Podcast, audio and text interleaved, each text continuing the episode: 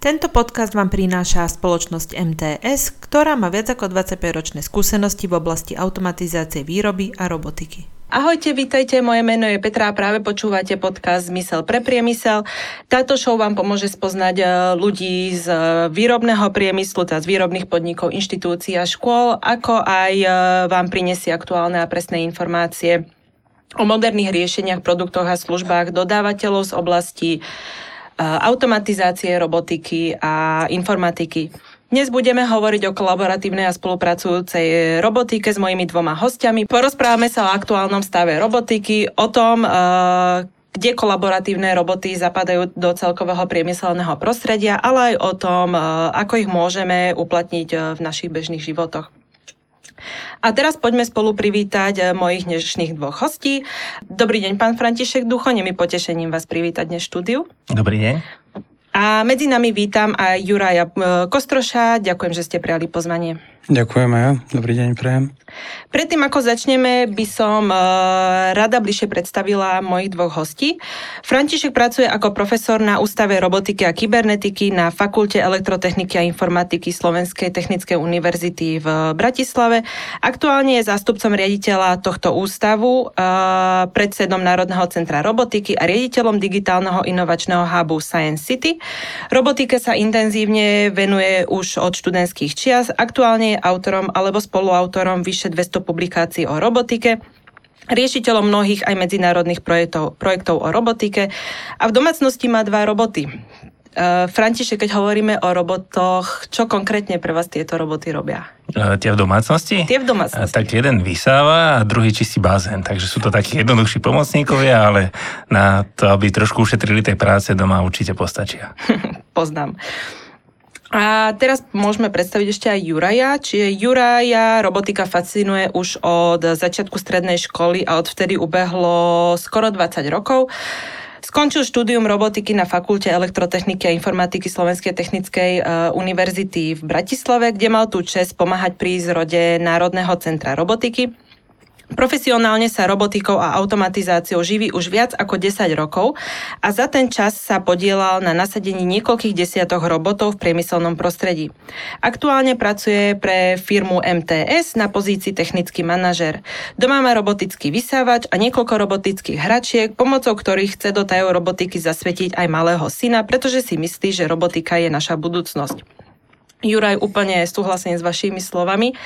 Tiež si myslím, že robotika je naša budúcnosť a mali by sme ju nasledovať a to doslova, pretože ja mám ročného syna v domácnosti, doma mám robotický vysávač a niekedy pred ním uteká, niekedy za ním uteká. Je to u vás doma tiež podobné? Tak ono, tie robotické hračky sú skôr také modely tých priemyselných robotov. Vždy, keď som mal nejakú tú možnosť, tak som mu ukázal, ako sa taký priemyselný robot hýbe, ako sa programuje, aby, aby už mal taký kontakt s touto technológiou, lebo si myslím, že čím skôr človek začne, tak uh, tým môže získať viacej schopnosti a vedomosti mm-hmm. v mhm. danom odbore. Perfektné. Dobre, čiže úvodné predstavenie máme za sebou a teraz by sme sa mohli pustiť do tej e, dnešnej veľmi zaujímavej témy kolaboratívne roboty a hneď mám prvú oblasť, ktorej by sme sa mohli venovať. E, podľa predpovedí Medzinárodnej federácie robotiky sa trh s robotikou v nasledujúcich rokoch rozrastie. Nie je pochyb o tom, že to zmení firmy a trh práce, odborníci sa však nezhodujú v tom, čo to znamená pre pracovníkov.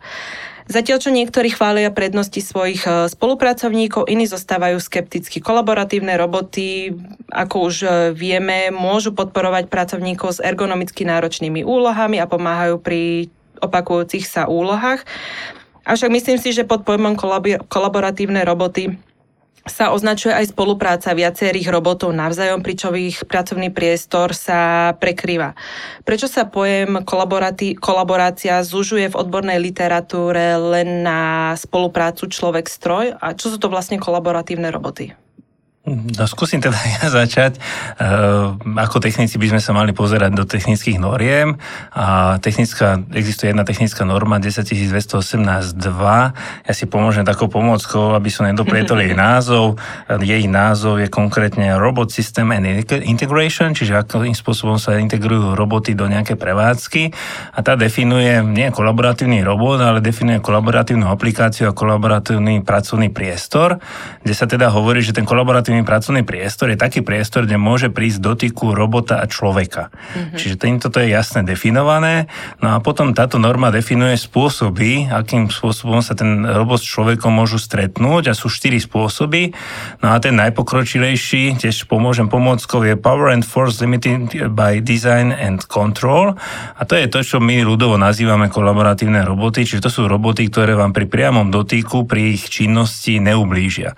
Ich činnosť ale nie je o tom, že, že by, alebo aspoň doteraz, e, sú samozrejme nejaké aplikácie inovatívne, ale oni vyslovene nespolupracujú, skôr je to o tom, že, že e, neublížia, ale vyvíjajú sa práve také bunky alebo práve také zariadenia, ktoré by už dokázali spolupracovať s človekom, tak ako my dvaja, keď by sme išli spolu zostaviť, ja neviem, budku na vtáky, tak e, povieme si, že podaj mi toto drevo, teraz mi daj sem túto skrutku, podaj mi tento skrutkovač a tak ďalej.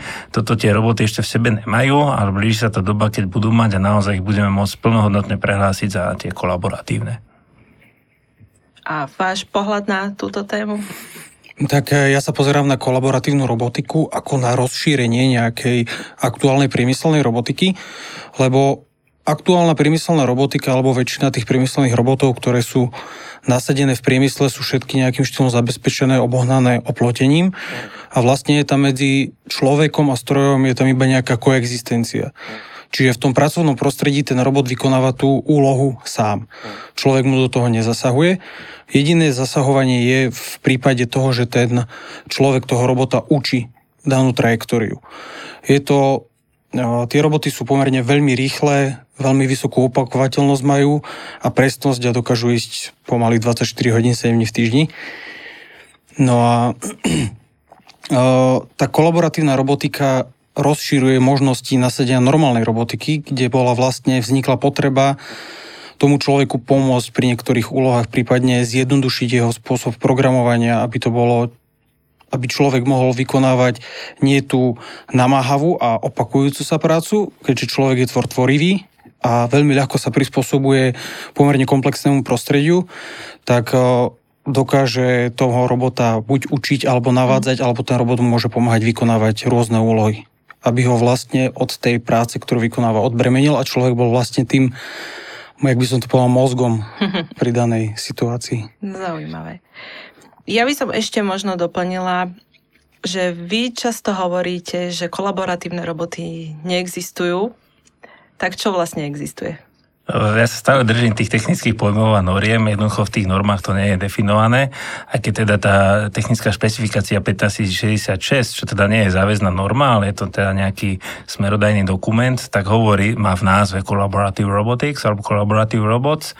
E, každopádne stále tam nie je definované, čo to vlastne ten kolaboratívny robot je. Jednoducho stále je to len o tom priestore a áno, spolupracovať s človekom môže aj štandardný priemyselný robot. Stačí, keď ho osadím e, force torque senzorom a na koncovom efektore ho môžem jednoduchým navádzaním, tzv. hand guidingom navádzať do tých polôch.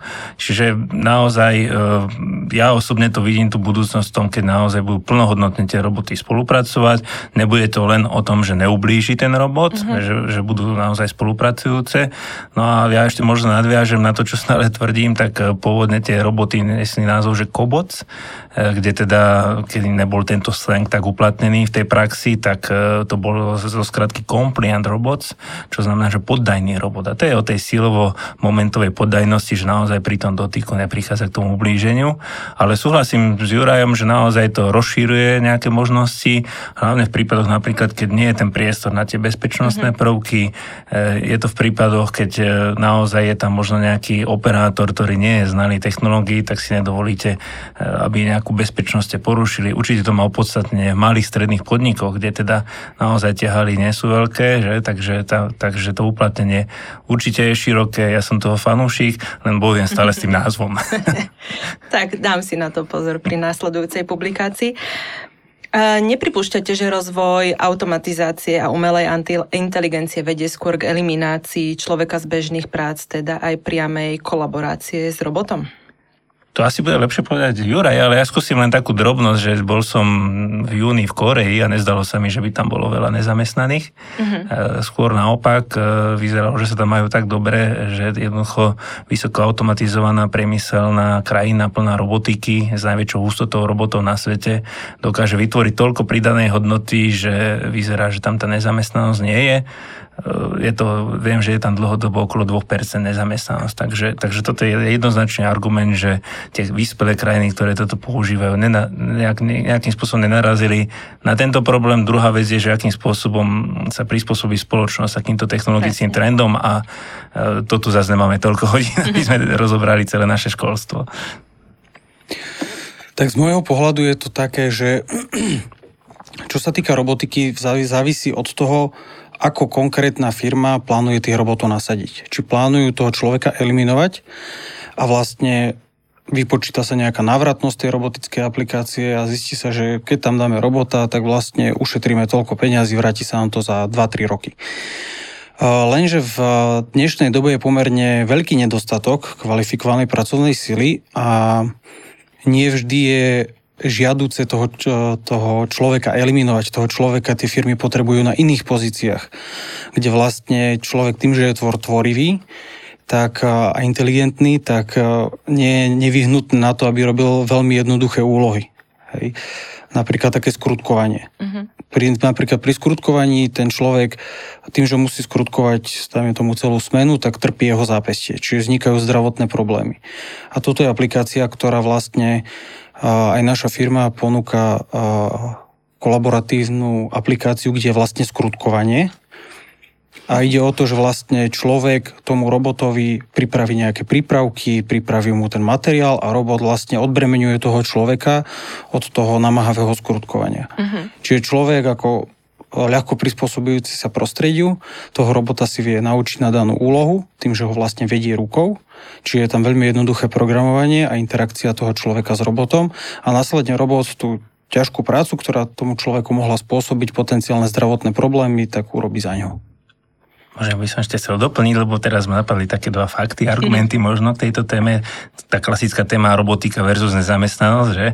Tak uh, videl som teda, čítal som takú štúdiu z roku 2015, čiže už je niečo staršia z nemeckého uh, automotív priemyslu a jednoducho rastli tam aplikácie robotické a človek by teda čakal, teda medzináročný náraz tam bol tých robotických aplikácií a človek by čakal, že keď sa tam nasadzujú tie roboty a teda asi sa vyradujú ľudia, ktorí to tam predtým robili, ale naopak naopak rastá tam aj zamestnanosť. Čiže ide to ako keby v ruka v ruke a samozrejme, keď je zamestnanosť robotikou, tak je to vyššie kvalifikovaná práca a pravdepodobne mm. aj lepšie platená. A druhý taký argument je, sme teda sedíme v Bratislave, máme tu jeden veľký závod. E, keď si predstavíte, e, jeden ten automobil má zhruba 3500 zvarov na sebe, každých 60 sekúnd vyjde jeden automobil, čiže každú minútu sa tam vykoná, keď tak zjednodušíme 3500 zvarov. No máme toľko zváračov na Slovensku, aby sme tak efektívne a tak rýchlo vyrábali tie automobily a to je len jedna automobilka, hej. Uh-huh. Čiže ja tvrdím, že aj vďaka tým robotickým zváračom pribudli nejaké pracovné miesta pre ľudí, ktorí to treba, musia udržiavať v chode, opravovať tie roboty a tak ďalej. A evidentne aj tá kvalita toho výrobku je asi niekde inde, než keby to robil len človek. Samozrejme. Možno by som teraz ešte premostila, že aké nejaké tie prípady použitia kolaboratívnych robotov sa v posledných rokoch nejak rozšírili a konkrétne aj nejaké oblasti priemyslu, ktoré začali investovať do kolaboratívnych robotov. A, tak na Slovensku, keďže sme taká automobilová veľmoc, tak sú to vlastne a, buď priamo automobilky, alebo potom subdodávateľia, primárni subdodávateľia do automobiliek, ktorí vlastne zamestnáme podstatne viacej ľudí ako automobilky samotné na Slovensku. No a aplikácií pomerne veľa rôzneho druhu tak taký, taký príklad je handling. Hej. Keď máte nejaký obmedzený priestor a potrebujete, aby tam ľudia mohli prechádzať a potrebujete, aby raz za čas sa z jednej linky preložilo niečo na druhú linku, tak práve to je aplikácia pre, tú, pre takéhoto kolaboratívneho mm-hmm. robota, alebo presnejšie kolaboratívna aplikácia. Taká zaujímavá, zaujímavý projekt, ktorý riešili kolegovia v minulosti, bolo uh, paletizácia vajíčok s tým, že ten robot bolo možné presúvať medzi jednotlivými stanicami Čiže on nemal svoju pevnú robotickú bunku, ktorá bola ukotvená do zeme, ale za každým, keď ho bolo na, treba, aby paletizoval na jednom mieste, preniesol sa mhm. tam a následne potom, keď skončil paletizáciu, preniesol sa na iné miesto. Zaujímavé. Takže Určite, aj kvázi no. agropriemysel. Využijem to pri nás. Ja by som možno tiež doplnil ešte dve perličky, to vyzerá, že by som strašne veľa chcel kecať. Ale keď sme v tom automotív, tak e, viem o aplikácii, ktorá sa vyvíjala tu na Slovensku, napríklad testovanie prevodoviek do automobilov, tým, že vlastne mám po celom tele toho robota tú silovú spätnú väzbu, tak sa dali ako keby vyriešiť e, e, silové profily, napríklad, že mladá žena, starý ujo a tak ďalej. A takýmto spôsobom sa radila páka a nastavovali sa parametre takýchto automobilov, že podľa mm-hmm. toho v úvodzovkách, že kto si to objednal, e, danú značku, že mal ten zákazník profil, tak sa mu nastavila podľa toho aj tá prevodovka a tým pádom e, ten robot slúžil na takéto nejaké nastavovanie tých profilov. No a druhú vec, čo mám perličku z nášho prostredia, z akademického, tak e, my sme pomocou takéhoto robota, ktorý bol certifikovaný dokonca do medicínskeho prostredia, riešili robotickú epiláciu. Čiže, čiže to, je, to je také prostredie, kde by to človek možno ani nečakal, že nejakomu nasadení. ženy. ľubovoľný chrbát. chrbát. Čo je zaujímavé, že teda hľadáme samozrejme k tomu aj nejakých zákazníkov a zatiaľ sa nám ozvali Japonci, čiže to sú tie šialené krajiny, ktoré na všetko robotické mm. letia E, takže uvidíme, čo z toho bude, ale len taká perlička, že aj do medicíny určite takéto e, prostriedky prenikajú. Viem o Nemecku 100% a určite to prenikne aj sem. Sme zvedaví na budúcnosť. Potom ešte také ďalšie príklady, čo sa tie o, kolaboratívnych aplikácií, je aj keď prebieha nejaká manuálna montáž, ktorá je veľmi komplexná a bolo by ju náročné automatizovať alebo robotizovať, tak každopádne je nutné v, hlavne čo sa týka automotívu mať nejakú spätnú sledovateľnosť e, danej výroby. Čiže už kolab- kolaboratívna aplikácia je v tom, že robot napríklad nesie kameru, ktorá po vykonaní nejakej montážnej úlohy vlastne obeha celý ten diel a skontroluje všetky kontrolné body, či sú korektne urobené a následne sa to ukladá do databázy, čiže je možné sa dopatrať, či daný diel bol vyrobený v požadovanej kvalite. Veľmi zaujímavé príklady. Uh, a myslím si, že teraz by sme mohli napríklad aj poslucháčom zodpovedať nejaké tie základné otázky. Keď už sa rozhodne niekto, že chce investovať do kolaboratívneho robota, ako dlho trvá ten projekt implementácie robota? Prípadne viete zhrnúť aj či si môže firma alebo spoločnosť dovoliť takéhoto robota a či to vie aj sám naprogramovať? Tak uh čo sa týka kolaboratívnych aplikácií, nie je to až také úplne jednoduché, ako je to vždy prezentované, lebo každopádne my sme legislatívou nutení vytvoriť strojné zariadenie, ktoré je bezpečné pri používaní ľuďmi. Čiže je nutné pozerať sa nielen na robota ako takého, je nutné pozerať sa aj na koncový efektor toho robota, zároveň aj na diel alebo tzv alebo diel alebo workpiece nazývaný v zahraničnej literatúre, ktorý ten koncový efektor nesie, prípadne čo s tým robí. Niektoré aplikácie sú priam nevhodné, na, ako, aby boli ako kolaboratívne. No a zároveň tá implementácia je niekedy dosť problematická, lebo ide o to, že kolaboratívna aplikácia sa hýbe pomaly. Tie roboty, keď máte 4-sekundový cyklový čas, že potrebujete vo veľkom objeme chrliť veľké množstvo výrobkov, tak to asi kolaboratívne nedosiahnete, lebo tam je znížená rýchlosť kvôli tomu, aby ten robot v prípade kontaktu človeka dokázal bezpečne zastaviť a nezranil ho. Tie jednotlivé normy napríklad udávajú tlakové body, ktoré boli zisťované na pokusoch kvázi na ľuďoch, že vlastne sa zisťoval nejaký prach bolesti v rôznych častiach tela. Je to tlakový bod, lebo Uh, nie je to, je to niekde, niekde je to definované silou, ale väčšinou sa to udáva ako tlakový bod, lebo tlak je ako sila rozložená na určitú plochu. Keď mám plochu malú, tak stačí aj malá sila na to, aby tam spôsobil bolesť alebo poranenie. Napríklad taký nôž, hej. Uh-huh kolaboratívna aplikácia robot nemôže, nemôže byť, keď robot má napríklad nôž nejaké vyrezávanie alebo orezávanie alebo a niečo podobné. Takže z začiatku sa musí posúdiť aplikácia ako taká a či je priam vhodná na to, lebo ako som spomínal, keď potrebujete niečo rýchlo vyrábať, tak kolaboratívna aplikácia nie je na to vhodná. Následne je nutné dobre nadizajnovať danú danú aplikáciu aj čo sa týka toho koncového efektu, lebo zároveň aj ten musí byť bezpečný. Je veľké portfólium na trhu rôznych e, uchopovačov, ktoré sú klasifikované ako kolaboratívne tým, že zovretím nejakého obrobku nespôsobia poranenie človeku. Mm. Zároveň tie mm, roboty využívané v kolaboratívnych aplikáciách majú relatívne nízku, nízke zaťaženie. Hej. Mne sa zdá, že momentálne najsilnejší je asi do 35 kg na trhu, ktorý je. Takže keď potrebujete hýbať veľkými a ťažkými obrobkami, tak tiež to nie je vhodné na kolaboratívnu aplikáciu. Ten prvotný inžiniering je taký, musíte sa vyznať v normách, netreba mať na to nejaké skúsenosti, ale výhoda tých kolaboratívnych aplikácií tkvie v tom, že už keď je to navrhnuté, vyvinuté, tak už pomerne veľmi jednoduchá zmena programov je možná kvôli tomu, že ten operátor dokáže toho robota navádzať. Tým, že mu vlastne a to programovanie má byť čo najjednoduchšie vlastne to je také rozšírenie tej priemyselnej robotiky, lebo na to, aby ste implementovali priemyselného robota, potrebujete špecialistu programátora na robota, prípadne ešte ďalšieho špecialistu na PLC. No a takých ľudí je pomerne málo. Mm. Ale keď sa mi napríklad mám veľkú variabilitu výrobkov, že mám malé objemy s vysokou variabilitou, tak je jednoduchšie vyvinúť na to nejaký univerzálny uchopovač, ktorý bude plniť danú úlohu, ktorý bude kolaboratívny a následne len zaškoliť e, toho človeka na to, aby mohol relatívne Uh, nemať aj vysokú školu alebo nebyť špecialistom v oblasti robotiky na to, aby dokázal z jedného výrobku prejsť na iný výrobok. Mm-hmm. Takže to je, to je také, čo sa týka tohto posúdenia. A implementácia môže byť od troch mesiacov až po niekoľko rokov v závislosti mm-hmm. od mhm. toho, ako sa Samozrejme. situácia vyvíne. Zároveň momentálne je veľký problém dostať komponenty v nejakom reálnom čase. Skoro všetky, to je jedno, či sú to PLC, roboty, senzory. Takže momentálne je to také, že niekedy to býva aj rok. Hej, kvôli tomu, že tých komponentov je nedostatok na trhu.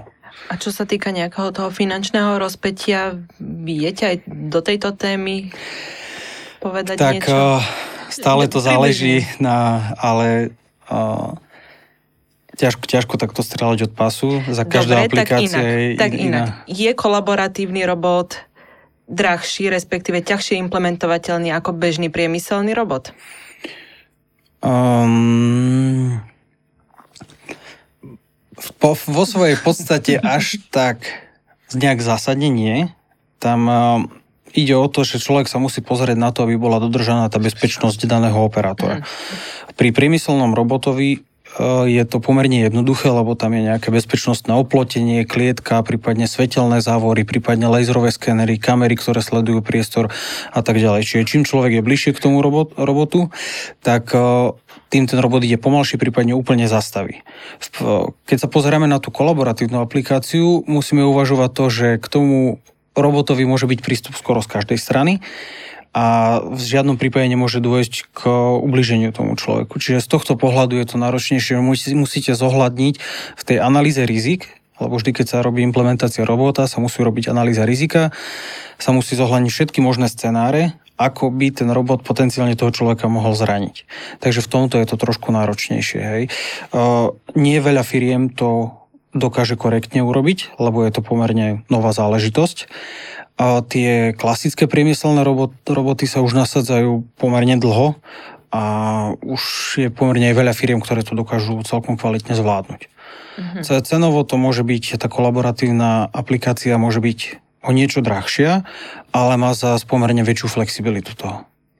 Toto myslím si, že úplne stačí. Vy by ste chceli tomu niečo dodať? Ja len alebo... teda, že určite ten robot kolaboratívny, alebo teda tie, čo považujete poddajné, tak e, tie sú cenovo drahšie, ale samozrejme odpadá tam e, celý rad úloh okolo toho oplotenia a tak ďalej. Mm. Nie vždy to je možné, ako Juraj povedal, tak keď robot jednoducho nesie ostrý plech, tak e, zase tam musia ísť štandardné bezpečnostné prvky, e, tak ako pri priemyselnom robote. Čiže treba vždy zvážiť tú aplikáciu, o tej aplikácii naozaj záleží, že či tá efektívnosť toho využitia toho robota má nejaké opodstatnenie. No a ja by som, som akademik, tak sa trošku vrátim k fyzike. Mm. Skúsim vysvetliť na fyzike, o čom to vlastne je. Jednoducho existuje vo fyzike taký pojem hybnosť a to je, že hmotnosť krát rýchlosť, že m krát v. No a to, to vlastne obmedzuje celú tú robotiku, tú kolaboratívnu, že keď niečo váži veľa a ide rýchlo, tak získa nakoniec veľa energie tak keď na vás sa rúti kamión, hej, je iné ako keď vás razí v rovnakej rýchlosti bicykel, hej. takže, takže jednoducho odozda sa vám kinetická energia nejaká, jedna polovica je na druhú, čiže zase je tam tá hmotnosť a rýchlosť, čiže, čiže tie roboty sú buď e, pomalé a ťažké v úvodzovkách, tie s vyššou nosnosťou, alebo sú teda ľahké, ale tým pádom majú nižšiu nosnosť a môžu sa rýchlejšie pohybovať. Čiže tam tá fyzika jednoznačne definuje obmedzenia tých robotov, tak, aby boli bezpečné, mm-hmm. lebo to je naozaj tá kľúčová časť tej robotiky. Ďakujeme aj za toto okienko. Uh, Poďme sa teraz pozrieť troška aj do štatistiky. Už ste niečo aj naznačili. Uh, používanie tých priemyselných robotov sa v posledných rokoch naozaj po celom svete zrýchluje obrovskou rýchlosťou.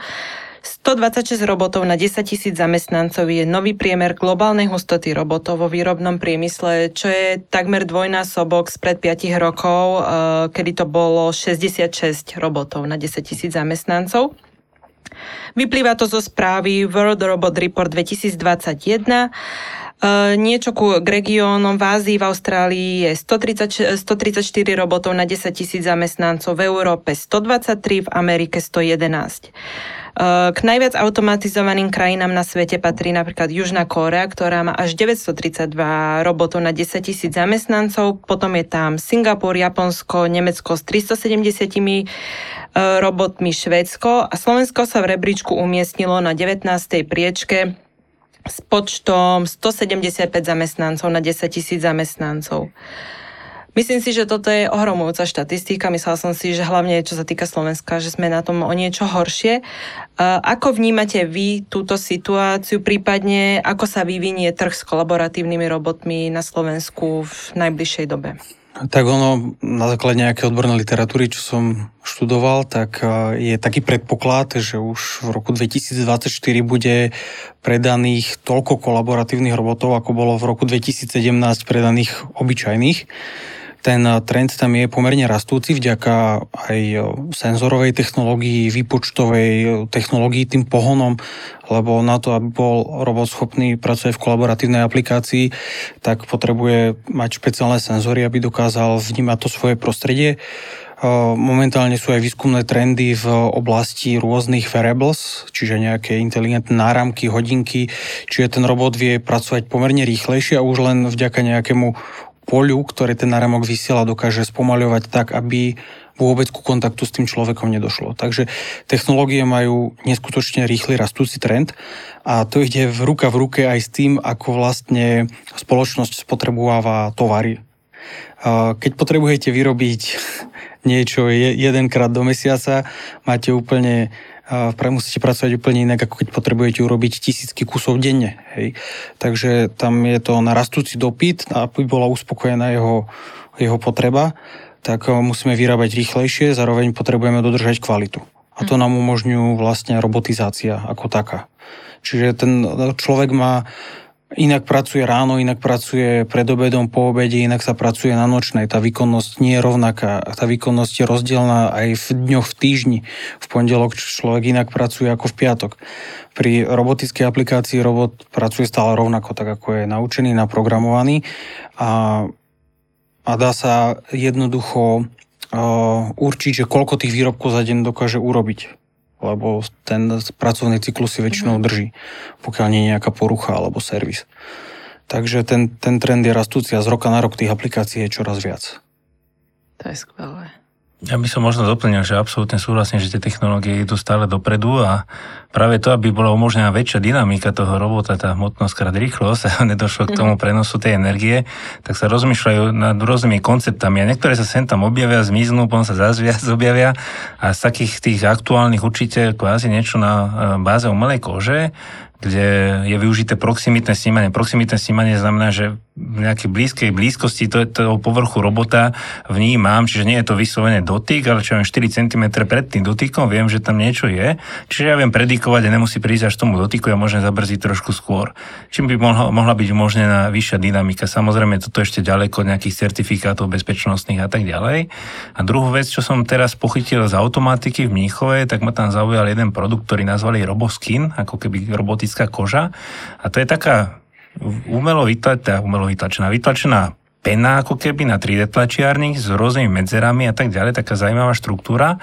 A po komunikácii s výrobcami som zistil, že to je dizertačná práca jedného Nemca, takže sme si zadovážili teraz e, pár takých e, kusov a ideme toho testovať, že či naozaj e, budeme môcť sa hýbať tými robotmi rýchlejšie, aby pri tom dotyku nedošlo k veľkému odovzdaniu tej energie a možno, že aj v ATP potom zverejníme výsledky. budeme radi. no ale máme, máme teda pokyn, že musíme sa najskôr s Nemcami dohodnúť, že čo tam mhm. vlastne zverejníme, takže, takže určite už nejaké experimenty chystáme aj my. Perfektné. Myslím si, že naozaj ako štatisticky smerujeme dobre. A v súvislosti s tým, ako sa roboty teda čoraz viac akceptujú, ako sa trh s kolaboratívnou robotikou rozrastá, myslíte si, že aj myslenie ľudí sa začne posúvať vpred? Eh, posunieme sa do bodu, kedy aj ľudia budú rozumieť tomuto konceptu a že robotika im môže eh, zvýšiť pracovné pohodlie. Pýtam sa hlavne kvôli tomu, že mnohé odborné články, diskusie, konferencie diskutujú o tejto problematike a častokrát sa hovorí o tom, že ľudia majú vlastne strach o svoje zamestnanie a boja sa, vlastne, a boja sa aj keď vlastne nevedia, prečo sa boja. Ja skúsim možno ešte nadviazať na tú druhú otázku, že ten priemer u nás je super, ale je ťahanie hlavné tým automotív. Čiže je to absolútne obrovský priestor pre všetky ostatné výrobné segmenty typu potravinársky priemysel, chemický priemysel a tak ďalej, zapojiť práve takéto technológie do ich výrob a možno zefektívniť tú ich výrobu. A nadviažem mm, za inou štatistickou organizáciou, Európskou komisiou, ktorá robí Eurobarometer a pýtajú sa v krajinách Európskej únie, že ako vnímajú rôzne technológie a čo je zaujímavé, tak Slovensko s robotikou vychádza naozaj dobre na prvých priečkách, že vnímame to pozitívne. A podľa môjho názoru to je spôsobené tým, že tí ľudia sú v kontakte v práci s tými, s tými robotmi, mm. v tých výrobných halách rôznych a tak ďalej. A tam asi ten pozitívny vzťah nastal, pretože vidia, že ten robot je naozaj taký pomocník a nemusia sa oni trápiť s nejakým skrutkovaním, ako Juraj hovoril, ale môžu naozaj tú kreativitu trošku zapojiť, vymyslieť nejaké vylepšenia možno do tej výroby. No a na druhej strane bolo zaujímavé, že tie iné technológie typu, ja neviem, dron, chirurgická robotika a tak ďalej, s ktorými naši ľudia na Slovensku nie sú príliš v kontakte, tak tam sme zase tak dobre nevychádzali. Mm-hmm. Čiže to naozaj je možno, že len o nejakom takom filozofickom presvedčení, že to je niečo užitočné, niečo dobré, ukazovať to tým ľuďom, dať im to do rúk a potom pochopia naozaj, že, že nie je na tom nič hrozné, čo by ich nejakým spôsobom malo ohrozovať. Samozrejme sa dodržaní všetkých tých pravidel, ktoré máme. A vaša skúsenosť z praxe? Tak stále záleží od e, toho, ako sa firma postaví k aplikácii tej robotiky, lebo ako som spomínal, sú dva smery, že buď nahradiť, alebo toho človeka presunúť niekam inám. A taký príklad e, e, obsluha CNC strojov, kde napríklad sa nakladali hriadele do turbodúchadiel, tak vlastne musel človek vložiť hriadel, CNC obrobilo, následne vložiť do druhého CNC stroja na ďalšiu operáciu. No a tam je potrebné dodržovať pomerne vysokú kvalitu a potrebuje sa kontrolovať veľmi veľa rozmerov. Nasadením robota do takejto aplikácie vlastne bolo umožnené to, že ten človek o tú prácu neprišiel, ale už robil tú kontrolu tej kvality toho. Lebo napríklad, keď sa vám opotrebia plátky na CNC stroji, obrábacie, a tak potrebujete ich vymeniť, že nedosahujete požadovaných mm. presností rozmeru.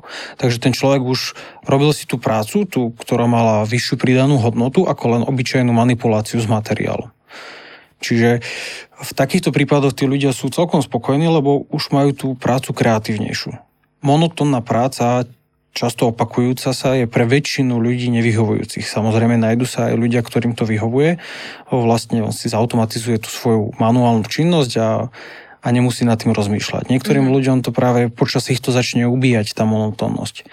Takže je to spôsob, ako tých ľudí od, odbrejmeniť od tej monotónnej práce. Ďalšia je taká, ďalšie hľadisko je z pohľadu toho zdravia. Keď potrebujete prenášať nejaké 7 alebo 8 kg bremeno a potrebujete to urobiť tisíckrát za smenu, tak je to presiahnutie všetkých ergonomických e, požiadaviek, ktoré sú kladené na toho operátora a tým pádom tých operátorov musia byť viac, musia sa striedať a skôr či neskôr pri takej, takomto type práce sa dostávajú zdravotné problémy, či už s krížami, alebo s klbmi, alebo tak ďalej. Takže viacero ľudí to vidí aj ako pozitívum. Niektorí, ktorí ešte nevidia do tej problematiky, tak sa boja, že je to vysokotechnické zariadenie, ja to nebudem vedieť robiť, ja to pokazím. A mm. práve preto aj tá kolaboratívna robotika a tie kolaboratívne aplikácie sa snažia byť, aby boli čo najjednoduchšie pre tých e, operátorov, ktorí pracujú v tých linkách. Tam je to tiež akože dôležitá tá, tá časť toho, aby tí ľudia z toho nemali strach, aby to bolo také intuitívne, jednoduché, že nepotrebujem mať ovládací panel k robotovi a vedieť presne, ktorá premena, čo má na starosti, aký pohybový E, algoritmus treba vybrať, ako, mhm. aký program treba zvoliť, ako to napísať a tak ďalej. Tam stačí toho robota premiestniť tam, poviem mu, tu si zapamätaj pozíciu, zapne prísavku, presuniem ho na druhú pozíciu, zapamätaj si druhú pozíciu, vypni prísavku a aplikácia je naprogramovaná. Hej. Uh-huh. Takže preto sa aj takéto typy aplikácií snažia presadzovať kvôli tomu, že sú nasaditeľné pre široké spektrum tých operátorov a ľudí, ktorí v priemysle pracujú. Veľmi pekné príklady a myslím si, že mnoho poslucháčov možno si práve teraz povie, že aha, nemusím sa ničoho bať, chcú mi len pomôcť. Ešte mám na vás, pán profesor, otázku. Aká je vaša predstava o ďalšom rozvíjaní problematiky v oblasti kolaboratívnych aplikácií na fakulte vo výskume a pedagogickej činnosti napríklad? My niekoľko kúskov samozrejme takýchto technológií na fakulte máme, pracujeme s nimi skôr v oblasti výskumu, vývoja než pedagogiky. E, predsa len sú to drahšie zariadenia a mať ich, ja neviem, pre skupinu 10 študentov 5 kusov, tak e, zatiaľ na to také rozpočty ešte nemáme v slovenskom školstve. E, radi sa však budeme, keď čo najviac takýchto kusov budeme mať dispozícii. Hovorím, študenti na to chodia robiť bakalárske diplomové práce, čiže sú s tým oboznámení. Robí sa na tom výskum, ako som spomínal, ten projekt na tú robotickú epiláciu napríklad. Teraz ideme skúmať práve tú robotickú kožu, že akým spôsobom to má, aké to má parametre, či sa to oplatí, Čiže naozaj tých možností, čo sa s tým dá všetko robiť, je pomerne veľa. E, napriek tomu tam stále zostáva tá klasická robotika, tá mm-hmm. kinematika, dynamika, to riadenie, čiže, čiže od tohto neopúšťame, ale je tam ako keby to rozšírenie, ako povedal Juraj, že, že je tam niečo navyše, čo umožňuje nejaké ďalšie funkcie. Z hľadiska toho jednoduchého programovania to absolútne súhlasím. Čiže momentálne síce Juraj to tak zjednodušene povedal, že tu poď prísavku zapni a tak ďalej, ale ono sa to stále na nejakom paneli a tak vyťukáva, že, že ten pokyn, ale u nás napríklad e, jeden tým pracuje na tom, aby to bolo naozaj prirodzenými príkazmi, čiže komunikácia hlasová, e, ukazovanie gestami, že teda to, tamto mi podá aj to oranžové, hej, a tak mhm. ďalej. Takže, takže takáto prirodzená komunikácia určite nastane, nebude všade možná také hlučný príjem priemysel asi nebude môcť použiť hlasové pokyny, aby nedošlo k nejakým poruchám, ale nejaké možno, že bežné prevádzky, nejaké, nejaké jednoduché haly, tam niečo takéto bude možné. Čiže tam predpokladám, že naozaj príde k takémuto rozšíreniu ešte tej robotiky na nejakú takú prirodzenú komunikáciu pre človeka. Ja poslednú vec, čo poviem, že aj Európska komisia toto povedala, že, že máme robiť human-centered approach takzvaný, čiže, čiže tá, tá spolupráca s tými robotmi ako keby zameraná na človeka, že človek mm-hmm. je mhm. ten stred toho vesmíru, nie je ten robot. Super. No, som zvedáva, kam sa dostanete. Napríklad budúci rok sa vás na to spýtam, kam ste sa posunuli. Teraz ešte vyťahneme takú tú kryštálovú gulu a pozrime sa do budúcnosti a keby, na, mali, keby ste mali mať robota doma, akú úlohu by ste mu dali zautomatizovať vo vašej domácnosti? Napríklad Juraj. Čo vás nebaví doma a chcete zautomatizovať? Tak už a také jednoduché automatizačné prvky už pomerne veľa ľudí využíva, ako, ako robotický vysávač, alebo to ako Ferima je robotické čistenie bazéna. Stretol som sa už aj s robotickým umývaním okien. To je činnosť, ktorú veľa žien nerad doma, doma robí a považuje za pomerne dôležitú. A bol som prekvapený výsledkom, ako dokáže ten robot to okno poumývať. A ja to skôr vidím tak na tú asistenciu v domácnosti, ako človek si svoje prirodzené prostredie prispôsoboval niekoľko tisícok rokov. Hej. Takže tomu, akú má on, ako on funguje, akú má svoju biológiu. No a je veľmi ťažko v domácom prostredí e, spolahlivo integrovať nejakého robota, hlavne kvôli tomu, že to prostredie je každé úplne iné. Tie úlohy, ktoré už len keď si zoberiete, že chcete si urobiť kávu, alebo si chcete uh, uvariť raňajky, alebo obed, tak uh, sú to veľmi komplikované úlohy z pohľadu robotizácie. Čiže predstaviť si nejakého robota, ktorý by mi uvaril nedelný obed je momentálne ešte pomerne, sme ešte pomerne ďaleko, ako myslím si, že v budúcnosti to možno určite bude. ale lebo ide o to, že ten človek tým, že je tvor inteligentný a dokáže sa tomu prostrediu prispôsobiť, tak už keď viem krajať cibulu u mňa doma, tak už viem krajať úplne všade. No ale to, ja to vidím aspoň z takého men, možno menšieho záberu, že veľakrát sú to ako asistenční roboti. Hej, že keď je niekto napríklad imobilný a potrebuje už len doniesť pohár vody, alebo dať, dať čo najesť, alebo už len keď je doma, tak podať diaľkové ovládanie alebo doniesť telefón. Potom také, že stráženie objektov, odchádzam na dovolenku a neviem, bojím sa, či ma náhodou niekto nevykradne, môžem inštalovať komplexný alarm do celého bytu, alebo môžem tam dať jedného robota s kamerkou, ktorý bude pravidelne behať, tak ako robotický vysávač a raz za čas mi do dňa pošle SMS správu mhm. nejakú, že všetko je v poriadku, nemusíš sa báť. Pomerne časté som už aj videl rôzne startupy, kde napríklad mesta, keď sa snažia byť zelenšie, tak na strechách sú rôzne, rôzne záhrady, trávniky a tak ďalej, že niečo sa snažia aj na tých vrcholoch budov pestovať, keďže zakrývajú pomerne veľkú plochu, tak sú také kvázi robotickí záhradníci, že vlastne vysádzajú semienka, starajú sa o rastlinky, polievajú, odstraňujú burinu, takže toto je moja taká asi vízia, čo sa v najbližších rokoch bude diať, sa tá, uh-huh. tá vízia do ďalekej budúcnosti. Možno sa ešte dožijeme, že budeme mať humanoidného nejakého pomocníka, ktorý nám reálne pomôže, ale to je fakt už, už asi skoro v sci-fi rovine. A vy čo si myslíte, František? No ja sa k tomuto určite pridávam. E, tých oblastí, kde ten, tá robotika v našich bežných životoch prenikne, bude určite čoraz viac. Ja to stále hovorím, že to bude ako mobilný telefón, budeme to brať úplne prirodzené, normálne, že je to nejaká pomocka. Kto by to bol povedal pred desiatimi rokmi, že dnes navigácia, všetko možné, čo v tom telefóne máme, hej, že so zohľadením premávky, že niečo takýto pomocník nám dokáže spraviť ten život efektívnejší, no jednoducho aj ten robot e, takýmto spôsobom prispieva k tomu. Zatiaľ je samozrejme výrazný v tej výrobnej sfére, ale do tých e, životov bežných príde.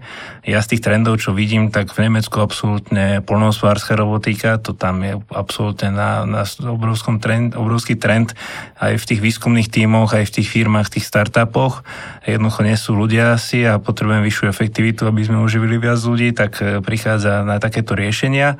E, určite jedného dňa ten univerzálny asistent domácnosti, a to neviem, či sa my dvaja dožijeme, Každopádne tam je ale zaujímavá taká zápletka, čo som čítal v článku, že nie každý chce, aby mu robot doma vysával alebo kosil trávnik. Jednoducho niekoho to baví, tak prečo by mi to mal robiť robot? Čiže je super, že... No, super. Je dobré, že trošku sú diferencované tí robotickí pomocníci, že každý dokáže len jednu tú úlohu a tým pádom ja si to viem vyskladať, že čo vlastne chcem, aby mi tá robotika robila a čo už nechcem, mm-hmm. aby mi robila. E, takže v tomto smere je to super. Ja napríklad mám síce trávnik a robotickú kosačku, nechcem, mňa to baví, ale, ale vysávať sa mi nechce, sa priznám. takže, takže tým pádom som jasný príklad toho, že No a ja si ešte na záver pomôžem takou, uh, takým obrázkom, ktorý mám stále v pamäti od profesora Sičiliana. Je to síce roku 2016, ale to stále podľa mňa platí, uh, že sú také vlny tej robotiky. Prvá je tá štandardná premyselná, druhá je tá compliant robot, čiže tá poddajná, o ktorej sme sa dnes bavili.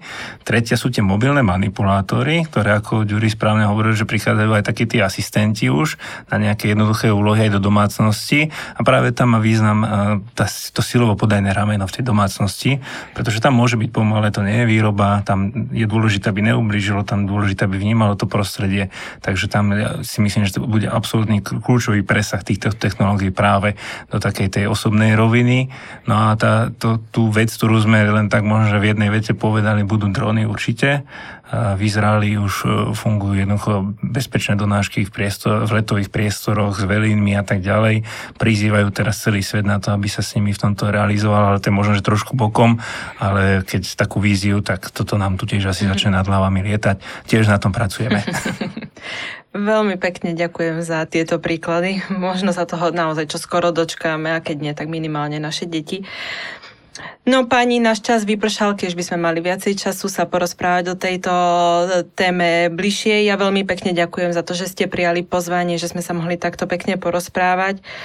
A vy, milí poslucháči, chcela by som sa aj vám veľmi pekne poďakovať za to, že ste nás počúvali, sledovali. Vážime si to a keby ste chceli pokračovanie, odoberajte nás, aby vám neušli žiadne novinky. Do počutia, sledovania, priatelia. Do počutia. Do počutia, dovidenia. Tento podcast vám priniesla spoločnosť MTS, ktorá má viac ako 25-ročné skúsenosti v oblasti automatizácie výroby a robotiky.